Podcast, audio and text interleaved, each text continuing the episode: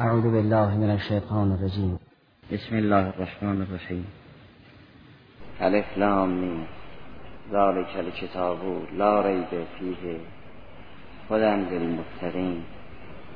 الذين يؤمنون بالغیب و یقیمون الصلاة و مما رزقناهم ینفقون.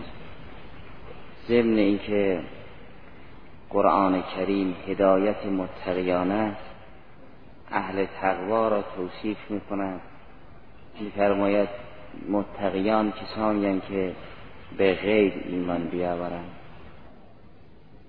هر چه که از حواس نهان است غیب است. یعنی چیزی که قابل ادراک با حواس نیست. چیزی که با حواس قابل ادراک نیست غیب است. خواه با تمثلات قابل ادراک باشد یا فوق آن باشد؟ و چون خدای سبحان با چشم ادراک نمی شود لا تدرک ابصار پس او غیب است. و اینکه مسئله ادراک ابصار نفی شده است خصیصه برای چشم نیست. چشم به عنوان نمونه ذکر شده است.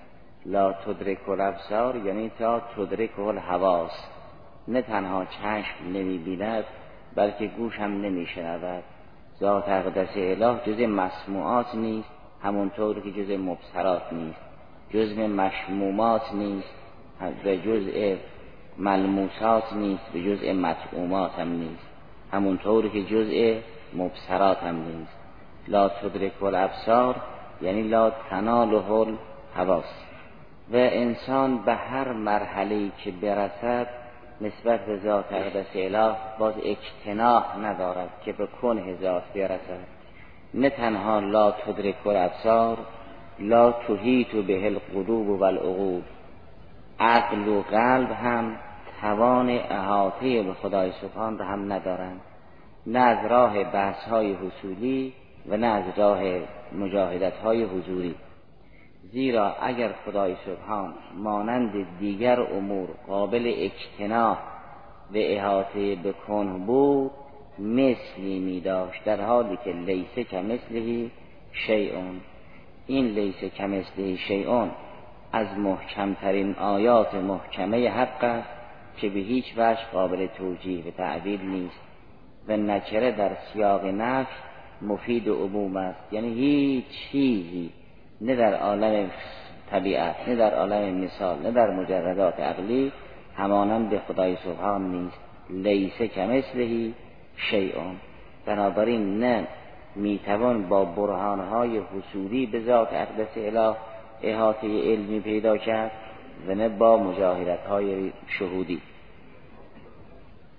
بله اگر هم زایده نباشد به طریق اولا گفتن نفی می‌کنند اگر مثل او مثل نداشت خود او به طریق اولا. که یا زائده باشد یا نه در هر دو حال قابل استدلال است. اگر مثل او مثیل نداشت خودش به طریق اولا. و این ایمان به غیب معناش آن چیزی که قابل ادراک با حواس نیست انسان به ایمان داشته باشد. خواه خودش به حدی برسد که به مقدار وس او را مشاهده بکند یا نکند. او غیب است علیه حال بنابراین اگر درباره رسول خدا صلی الله علیه و آله و سلم رسیده است که ما کذب الفؤاد ما را یا درباره امیر المؤمنین خود حضرت سلام الله علیه فرمود ما کنت اعبد ربا لم اره یا اف اعبد ما لا ارا یعنی من اون نیستم که نبینم به عبادت کنم. من می بینم به عبادت می کنم چه منظور مشاهده قلب است؟ نه مشاهده افسار بازم ایمان به غیب است. زیرا او با قلب می بیند نه با بسر چون در همون خطبه که فرمود اعبد ما لا ارا؟ فرمود لا تدرک العیون به مشاهدت الابصار. ولكن تدرکه القلوب به حقائق ایمان. اگر قلب با حقیقت ایمان می‌بیند منافات ندارد که اون مشهود غائب باشد. در عین حال که هو شاهد است هو الغائب است. لذا در عین حال که هو ظاهر است هو الباطن است. اگر او ظهورش با بتون آمیخته نبود که ابصار او را درک می‌کرد. ولی چون ظهورش عین بتون است هو ظاهر و الباطن لذا ابصار او را درک نمی کند و اگر حضرت به جایی رسید که با چشم دل ذات اقدس اله را به مقدار میسور مشاهده می کند باز این منافات با غیب بودن خدای سبحان ندارد. هو غائب چرا؟ چون لا تدرکه الابصار ولا تناله الحواس. پس اونها هم گرچه مشهودشون هست خدای سبحان ایمانشون باز ایمان به غیب است. زیرا خدای سبحان هو باطن است. در این حال که هو ظاهر خواهد بود. غیب مطلق است چون احدی بو اجتناح ندارد. چون لیسه اگر یک موجودی به کنهش راه پیدا کند معلوم شود مسیل دارد. در حال که لیسه ایشه میشه غیر مطلق. در این الذین یؤمنون بالغیب دو احتمال دیگر هم مطرح است. چون تا کنون این چنین بیان می‌شد که یؤمنون بالغیب یعنی به یک حقیقتی که غائب از حواس است ایمان دارند که این غیب متعلق ایمان هست. متقین کسانی که مؤمن به غیبن. متعلق ایمانشون غائب از حواس است. دو احتمال دیگر که هست این است که یکی این بلغیب ظرف باشد نه متعلق. یکی این که با کلمه باشد که روی آلات و ادوات در بیاد نظیر کتبت بالقلم اما احتمال اول که یؤمنون بالغیب این بالغیب حال و ظرف باشد در این بخش از آیات سوره بقره. خدا منافقین رو معرفی می‌کند که منافقین در زمان خلوت ایمان ندارند و در جلوت ایمان دارند. یعنی لا یؤمنون بالغیب و یؤمنون به شهاده در ظاهر مؤمنن در نهان کافرن. و ازا خلو الى شیاطینهم قالوا انا معکم. وقتی در جمع مؤمنین آمدن می‌گویند ما مؤمنیم. اما وقتی با کفار و شیاطین خلوت کردند قالوا انا معکم انما نحن مستهزئون. پس منافق یؤمنو فی حال الحضور ولا یؤمنو فی حال الغیب. متقی کسی است که همونطوری که در حال حضور مؤمن است در حال غیبت هم مؤمن باشد یعنی خلوت و جلوتش با ایمان است. در حضور دیگران اگر مؤمن است در غیاب دیگران هم مؤمن است. این یک وجه. وجه دوم این باشد که این بالغیب بای سببیه باشد. نظیر کذبت بالقلم. الذین یؤمنون بالغیب یعنی به وسیله غیب ایمان دارند. چون قلب غیب است و زبان شهادت اینها با قلب مؤمنن نه با زبان.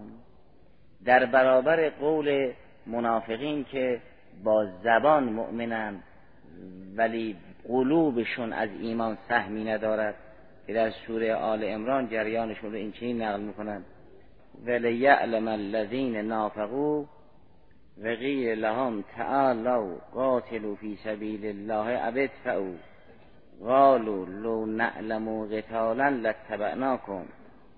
هم للکفر یومئذ اقرب منهم للایمان.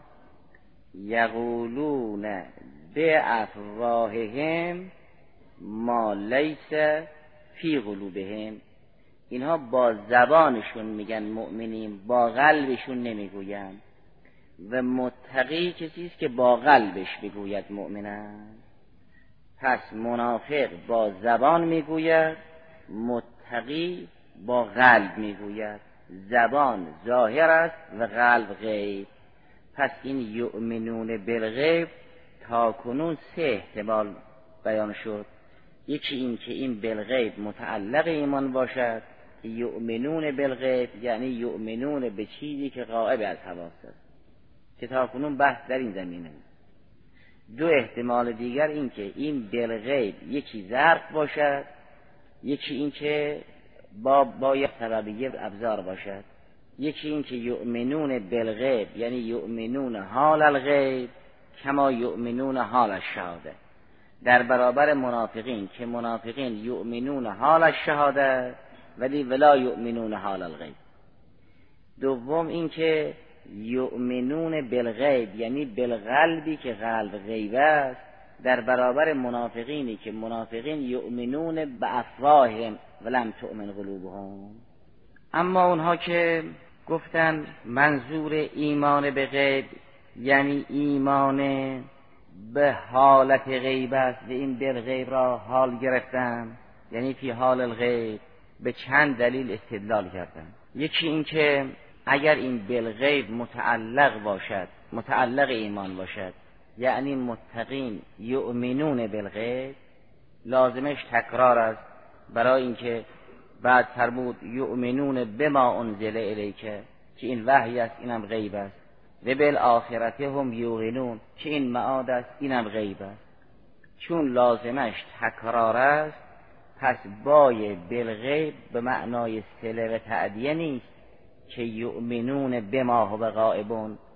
برای اینکه اون بقیه و بعدی ها هم ایمان به غیب است. وجه دیگر آن است که اگر متقی ایمان به غیب دارد چون ایمان بدون علم ممکن نیست پس لازمش آن است که متقیان عالم به غیب باشند تا به غیب ایمان بیاورند. در حالی که علم غیب مخصوص خدای سبحان است. سوم اینکه اگر یؤمنون بالغیب مراد این باشد که اینها به غیب ایمان میآورند و مصادیق غیب هم خدای سبحان و اسماء حسنایش باشد لازمش آن است که ما این غیب را به معنای غائب بگیریم و غیب به معنای غائب بر خدای سبحان اطلاق بشود. در حالی که غیب بر چیزی اطلاق می شود که حضور هم بر او اطلاق بشود. چیزی که گاهی حضور دارد گاهی ندارد بر او اطلاق غیب و حضور رواست. اما چیزی که نمی شود گفت او حاضر است نمی شود گفت او غیب است. غیب و حضور دو وصف متقابل یک مقسمند. اون مقسمی که قابل حضور است اگر حضور نداشت می شود غائب و چون کلمه حضور بر خدای سبحان اطلاق نمی شود غیبم بر خدای سبحان اطلاق نخواهد شد. این سه وجهی که قائلین به اینکه این بالغیب حال است رو استدلال کردن. ظاهرا هیچ کدام از این وجوه سگانه تام نیست. اما اینکه گفته شد اگر بالغیب را متعلق ایمان بگیریم لازمش تکرار است. تکرار نیست. لازمش تفسیر بعد از اجمال است نه تکرار چون همه مصادیق غیب را بعدا ذکر نفرمود. فقط مسئله وحی را و مسئله قیامت را ذکر فرمود. مسئله مبدع و توحید را ذکر نفرمود. پس مسئله مبدع و توحید میماند مندرج تحت غیب است. مسئله وحی و رسالت را علاهده ذکر می‌کند از باب ذکر تفصیل بعد از اجمال نه از باب تکرار. و ثانیا ایمان به غیب علم به غیب را لازم دارد. اما علمهای حصولی و استدلالی و اجمالی به غیب که ممکن است. اون مقداری که با براهین عقلیه انسان غیب را می‌تواند اثبات کند به اون مقداری که علم غیب ممکن است. یعنی با دلیل عقلی انسان مبدع را اثبات می‌کند. به همین مقدار علم غیب دارد. با دلیل عقلی ضرورت وحی و رسالت را ثابت می‌کند. به همین مقدار علم غیب دارد. با دلیل عقلی ضرورت معاد را تثبیت می‌کند به همین مقدار علم غیب دارد. این علوم غیبیه برای انسانها به تعلیم خدای سبحان ممکن است اون اسرار نهانی و نهفته است. اون مسئله قضا و قدر است. مسئله عرش و کرسی است. و اون خصوصیات عینیه است. اون جزئیات خارجی است که میسور هر کسی نیست. وگرنه این گونه از معارفی که عقل راه دارد این گونه از معارف غیبی برای انسانها به تعلیم الهی مقدور است. و از طرفی هم شما در وجه اول گفتید به اینکه ما اگر غیب را متعلق ایمان بدانیم لازمش تکرار است. برای اینکه ایمان به وحی ایمان به آخرت اینها جز غیب است. تا شما قبول کردی که انسان به غیب علم دارد. مگر به بالآخرت هم یوقنون ایمان به غیب نیست. یؤمنون به ما انزل الیکه ایمان به غیب نیست. و ایمانم که مسبوق به علم است. انسان تا به غیب علم نداشته باشد که ایمان نمی آورد؟ ایمان پذیرش بعد از فهم است. انسان وقتی قیامت را فهمید نسبت به او پذیرش دارد. وقتی وحی و رسالت را فهمید نسبت به او پذیرش دارد. شما که قبول کردید بسیار از غیبها را این بخش از آیات ذکر کرد.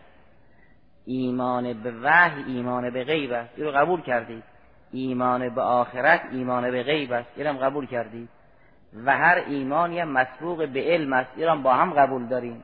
پس باید بپذیرید که انسان ها به غیب عالمند که به غیب مؤمنند. پس این مقدار از علم غیب را هم شما میپذیرید. هم ما محضوری هم ندارد.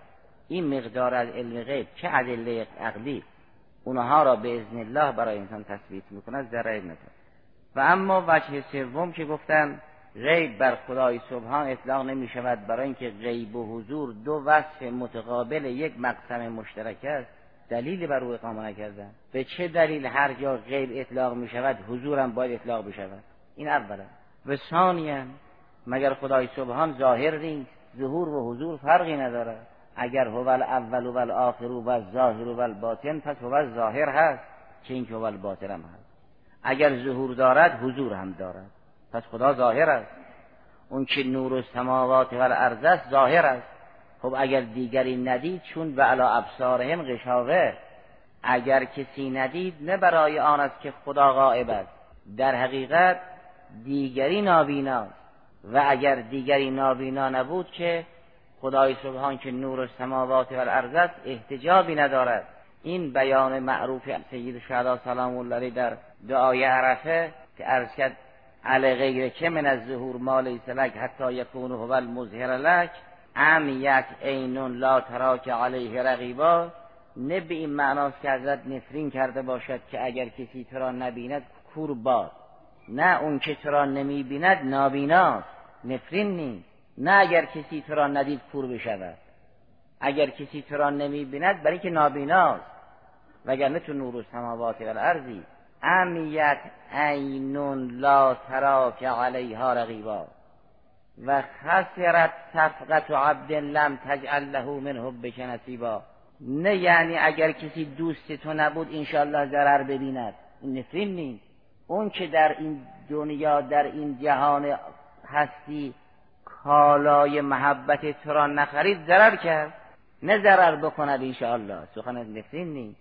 نه اون جمله امیت اینون لا تراک علیها رقیبان نفرینه نه جمله خسرت سفت و عبد لم تجعل له من حبک نصیبا نفرینه این جمله دوم ناظر به مسائل عملی. یعنی اون که تو را دوست نداشت حرفی نبر. در این تجارتگاه چیزی آیدش نشد. هر چه خرید باید از دست رها بکند با دست خالی و روی سیاه برود. این خاصیت کسی است که محبت خدا رو نخرید. خسرت صفقت و عبد که لم تجعل له من حبک نصیبا. این هر روز دارد عمر می‌دهد. این سرمایه و در برابرش هیچ نمی‌گیرد. چون اون چرا که به عنوان بازی سرگرمش کردن طولی نمی‌کشد که از او می‌گیرد. اون که باید بماند او نخرید بنابراین این سرمایه را داد و چیزی نخرید اگر تاجری سرمایه بدهد و چیزی نگیرد خاسر است. فرمود خسرت صفقت و عبدن که لم تجعل له من حبک نصیبا. این نفرین نیست. بنابراین هو ظاهر. اگر هو ظاهر است حاضرم خواهد بود. و اگر حاضر است کسی که ندید نسبت به او غیب خواهد بود. چون لا تدرک الابصار غیب است. چون تدرک القلوب به حقایق ایمان حاضر است. اگر هو ظاهر تنها هو ظاهر بود خب تدرک الابصار می‌شد. چون هو ظاهر و الباطن است لا تدرک الابصار است چون باطن است. تدرک القلوب به حقایق ایمان است چون ظاهر است. در بیانات هست امیر سلام الله علیه هست که کل ظاهر غیرهی غیر باطن. هر ظاهری غیر خدای سبحان باطن نیست. و کل باطن غیرهی غیر ظاهر. هر باطنی غیر خدا غیر ظاهر است. یعنی درباره غیر خدا ظاهر در مقابل باطن است. اگر چیزی ظاهر شد باطن نیست. و باطن در مقابل ظاهر است. اگر چیزی باطن شد ظاهر نیست. اما درباره ذات اقدس اله ظهورش عین بتون است. چون رو شدت نورانیت باطن است و روی شدت نورانیت ظاهر است. اون که نمی بیند برای که چشمش ضعیف است نه از اون طرف حجابی باشد. علی حال خدای سبحان اگر حضورش با غیب آمیخته است و غیبش با حضور آمیخته است لازمش آن است که لا تدرکه الابصار به مشاهدت العیون با تدرکه القلوب به حقایق ایمان آمیخته باشد. بله اگر یک حضور محدود بود و یک غیب محدود بود اون حضور در مقابل غیب است این غیب در مقابل اون حضور اونی که حاضر است دیگه غائب نیست و اونی که غائب است حاضر نیست. کسی که در این مسجد است غائب نیست و کسی که بیرون است حاضر نیست. اما اگر یک حضوری نامحدود بود و یک غیبتی هم نامحدود. اون حضور عین این غیبت خواهد بود و این غیبت عین اون حضور خواهد بود. چون رو در روی هم نیستند. اگر محدود بودند مرز هر کدام مشخص بود رو در روی هم بودن نه این موجود غائب چون همه جا هست در مقابل او چیزی نیست. تا انسان بگوید او غائب است و دیگری حاضر. و چون حضور و ظهورش نامحدود است از چیزی پنهان نیست. و اگر چون که با چشم دیده می‌شد می‌شد یک ظهور محدود. چون چشم یک طرف را می‌بیند. اگر چیزی ظهورش قابل احساس با چشم بود میشه ظهور محدود. ولی اگر ظهور نامحدود بود روبرو هست. خلف و امام و یمین و فوق و تحت هست. در چشم هست. در دیده چشم هست. در بیننده هست. داخل و فی کل شی لابل ممازجه هست. بنابراین نمیشه رو با چشم دید اگر با چشم می‌بینیم باید حتما یک جهت باشد بلاغه چیزی که تو چشم است تو دیدن هست تو فهم هست تو فهمنده است ولیس به شیء منها او رو نمیشه با چشم دید بنابراین اگر ظهور محدود بود در برابر غیبت است ولی اگر ظهور نامحدود بود عین بتون است. لذا هو الاول و الاخر و الظاهر و الباطن. بیان است امیر سلام الله علیه که فرمود هر ظاهری غیر خدا غیر باطن است برای آن است که ظهور غیر خدا محدود است. ظهور محدود در برابر بتون است. بتون محدود در برابر ظهور است. اما اگر ظهور نامحدود بود همه جایی شد احدی نمی‌تواند این ظاهر را اکتراح کند. لذا هو ظاهر و الباطن خواهد شد. بنابراین اگر کسی به یکی از این وجوه سگانه استدلال کند و بگوید منظور از این غیب حالت است نه متعلق یعنی یؤمنون بالغیب یعنی یؤمنون فی حال الغیب اینها تام نیست. چه اینکه اگر وجه سوم باشد که یؤمنون بالغیب یعنی یؤمنون بالقلب که با باش سببیه باشد. متقی کسی است که با قلب ایمان می آورد اونگاه لازمش آن است که مسئله توحید در این بخش نیامده باشد. و با سیاق هم سازگار نیست. چون سیاق این پنج چهار پنج آیه همه آن است که با در متعلق در آمده نه با بای سببیه. چون بعدش یؤمنون بما انزل الیک. این با برای تعدیه تعلق گرفته و همچنین و بل آخرت هم یوقنون. یعنی یوقنون بل آخرت که این با متعلق تعلق گرفته است نه با سببیه باشد. وحدت سیاق اقتضا می کند که این با لتعدیه و سله باشد. نه للحال و نه لسببیه. نه یؤمنون به سبب قلب.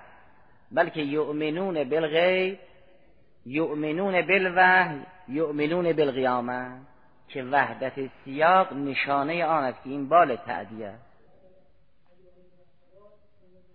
اون که از اسماع خدای سبحان مؤمن هست یعنی امان می‌دهد نه ایمان میآورد. امان می‌دهد دیگه. خب این دیگه وصف متقین نیست. خدا دارد متقین رو معرفی می‌کند. بله این ایمان به غیب معناش آن است که کل جهان را خدایی که لا تدرک الابصار اداره می‌کند. این معنی ایمان به غیب است. حتی هستیش و کمالات هستیش. این معنی ایمان به غیب است. اگر کسی به غیب ایمان دارد یعنی اون چه که در جهان هست به وسیله مبدع غیب است که خدای سبحان ما و جهان و فیوزات جهان و ما را اعطا کرده است. و اگر بشود بین این سه یک جامعه انتظایی فرض کرد اون خوب است. متقی کسی است که مؤمن به غیب است یعنی به مالات تناله الحواس ایمان دارد که وجه اول است. مؤمن به غیب است یعنی در جلوت و خلوت مؤمن است. مؤمن به غیب است یعنی با قلب و با لسان مؤمن است. در برابر کسانی که اذا خلا الی شیاطینهم قالوا انا معکم متقین این چنین نیستند بلکه در غیب و حضور مؤمنند و در برابر کسانی که یقولون به افواه ما لیس فی قلوبهم مؤمنین این چنین نیستند متقین این چنین نیستند بلکه به غیب یعنی به قلب که غیبت می‌گویند آمنا و امثال ذالک. اگر یه امر جامعی بین این وجوه ثلاثه پیدا شد که قابل قبول است و اگر نشد چه اول اولا الحمد لله رب العالمین.